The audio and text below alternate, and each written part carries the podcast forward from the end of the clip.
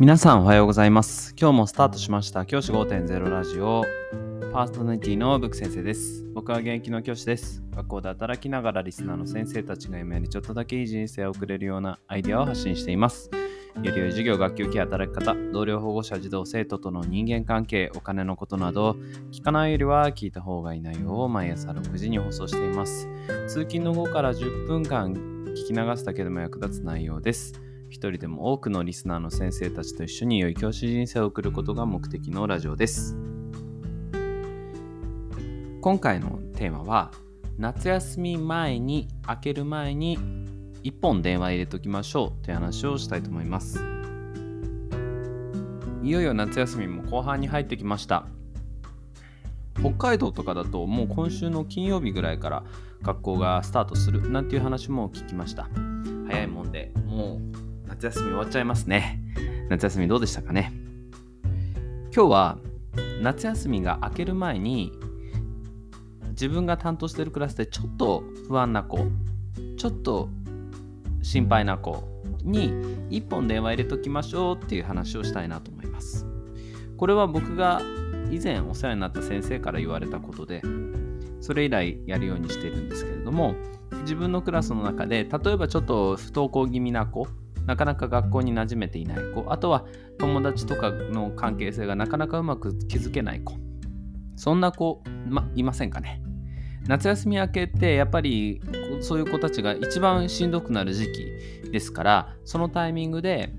になる前に一本電話入れといてあげる。それだけでもねいい効果があるということであのそれをね今日は話したいななんて思ってるんです。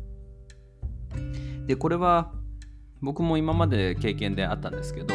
やっぱり夏休みをきっかけに学校に来れなくなってしまうっていう子が結構いました。そのそういう子たちはやっぱりこう夏休みにやっぱり自分の中であのー誰とも過ごさない時間が長くあってそこからの切り替えっていうかそれがなかなか難しいんだなっていうふうに感じていました。で僕はそういった形の子たちには前あの夏休み明ける前に電話をするようにしています。本当な電話の内容は大した話じゃなくて、夏休みどうだった？みたいな話からスタートして、うん、2学期なんか頑張りたいことある？そんな話をして、で、2学期また会えるの楽しみにしてるね。ただ無理はしないでね。この3つを伝えるぐらいで収めています。で、僕一番最後のが大事だと思ってて、2学期も頑張ろうねってていうふうには声をかけないようにしています。2学期も頑張ろうねっていうのは子供たちに対してプレッシャーになるなというふうに感じているからです。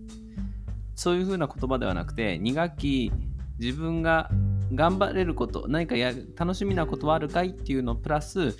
あの無理しないでねっていう言葉を伝えてあげます。学校に行くってそういう子たちにとってはかなりのプレッシャーになるしハードルが高い行為なので1日目から無理してこなくていいよ1日目に頑張った結果ねまた大変な辛い思いをしてストレスを大変に感じるぐらいだったらちょっと休みながらうまく来れればいいよっていうふうに僕は伝えるようにしています。僕これ北風と太陽理論と呼んでるんですけどあの北風のように学校来いよ夏休み明け一発目から来いよなんていうふうに言うと逆にね子供たちの心を閉ざしてしまうようなことが結構あるんですね。太陽のようにいいんだよ休んでもいいよって言ってあげるとそれだけでね学校に来やすくなるっていう子が結構いるなというふうに思いますので僕はそういう呼びかけをするようにしています。夏休み明けになった時に子供たちがどういう様子で来るか普段ね普段通り来れる子はいいんですよ。そういう子たちは学校楽しめますから。じゃなくて学校に来るのがなかなかプレッシャーになってしまう子に対してどういうふうに関われるかっていうのが教師の腕の見せ所かなというふうに思いますのでぜひ夏休み明ける前に